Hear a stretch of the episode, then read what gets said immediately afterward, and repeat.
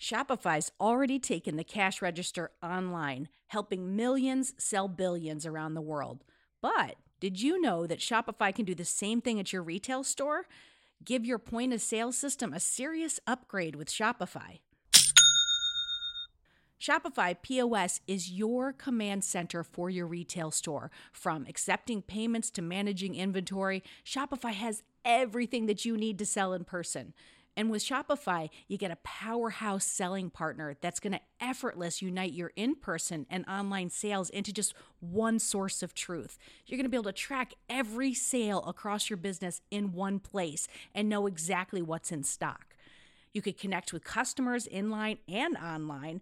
And Shopify, it's going to help you drive store traffic with plug and play tools built for marketing campaigns. So we're talking about TikTok to Instagram and beyond. Get hardware that fits your business, take payments by smartphone, transform your tablet into a point of sale system, or you can use Shopify's POS Go mobile device for battle tested solutions. Shopify's award winning help is there to support your success every step of the way. I say do retail right with Shopify. Sign up for $1 per month trial period at shopify.com slash headspace. That's all lowercase. So you're going to go to shopify.com slash headspace to take your retail business to the next level today. I'm going to say it one more time. Shopify.com slash headspace. Hello, friends. In this episode, I'm thrilled to introduce you to a podcast that you'll definitely want to squeeze into your listening schedule. This episode is brought to you by The Jordan Harbinger Show. Now, if you're like me and our other listeners, you're probably not just tuning into Radio Headspace. You've got about six shows on your rotation, which is great. Diversity in our podcast diet is something I fully support. So, speaking of variety, let me suggest another gem for your playlist The Jordan Harbinger Show. It's not just any podcast. It was named one of Apple's best of 2018. Jordan isn't just another voice in the crowd, he really stands out. He dives deep into the minds of some of the most intriguing people on the planet. We're talking about a wide range of guests, from athletes to authors to scientists and even mobsters and spies.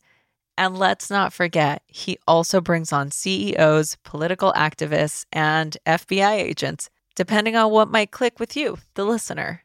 Jordan has this unique knack for coaxing his guests to open up and share stories and insights that you won't hear anywhere else. Each episode is packed with strategic wisdom that's meant to help you think more critically and navigate today's complex world more effectively. And it's not just the content that's top notch. Jordan's Feedback Friday segment is particularly relatable. He tackles real listener dilemmas, everything from navigating tricky family dynamics to enhancing your career and personal relationships. It's one of those rare shows that you can tune into whether you're looking to challenge your intellect or need a bit more practical advice. From a personal standpoint, I'm a huge fan of how Jordan runs his show. He's got this approachable, engaging style that makes even the most complex topics accessible and entertaining. And honestly, his podcast isn't just good, it's a must listen. So why not add the Jordan Harbinger show to your podcast rotation? With never a dull moment, it's incredibly engaging and always interesting. Just search for the Jordan Harbinger show. That's H A R B as in boy, I N as in Nancy, G E R on Apple Podcasts, Spotify, or wherever you get your podcasts. And remember, friends, supporting my sponsors helps keep this show alive and kicking. If you give Jordan's show a try after this recommendation, it helps us continue to bring you great content. Show some love for the Jordan Harbinger show by searching for it. Remember, that's H A R B as in boy, I, N as in Nancy, G E R on your favorite podcast platform. Headspace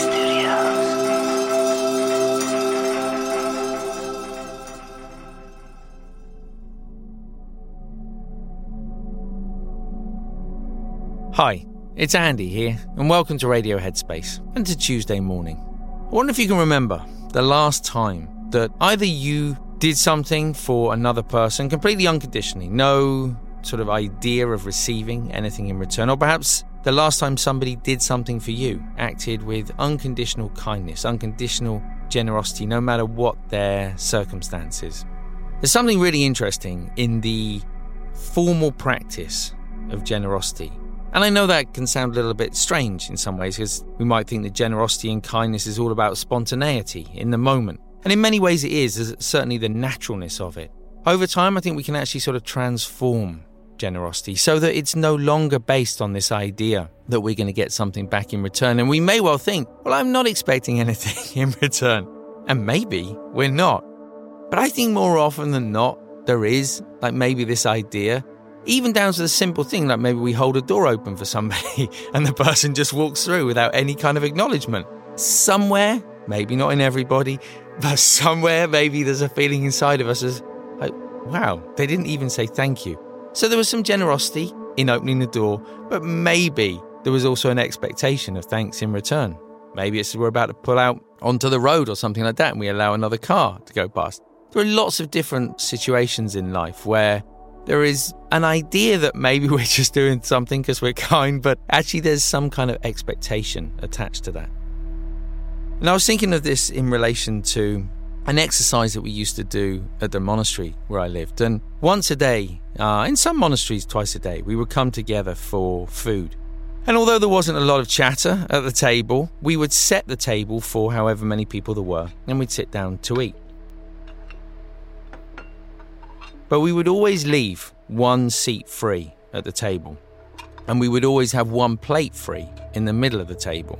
And it was a really nice sort of exercise that we would do. At the start of every meal, you would look at your plate and you would take the nicest looking thing on the plate. You know, it's a plate of food.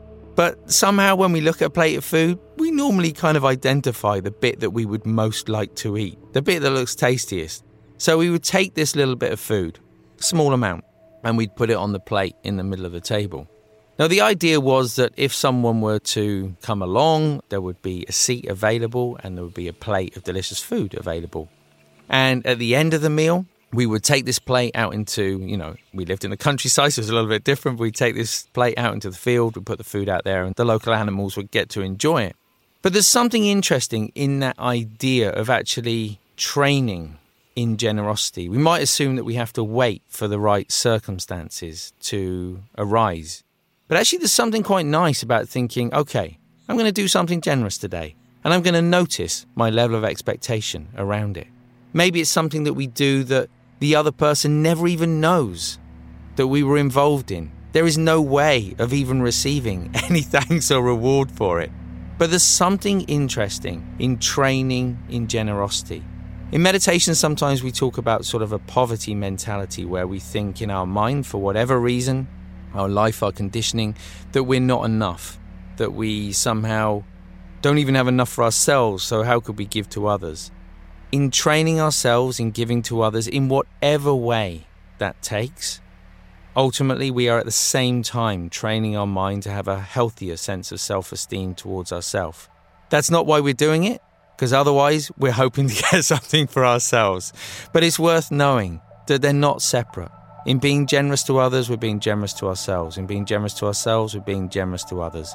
Find an opportunity today if you can. Thanks for listening. I look forward to seeing you back here tomorrow.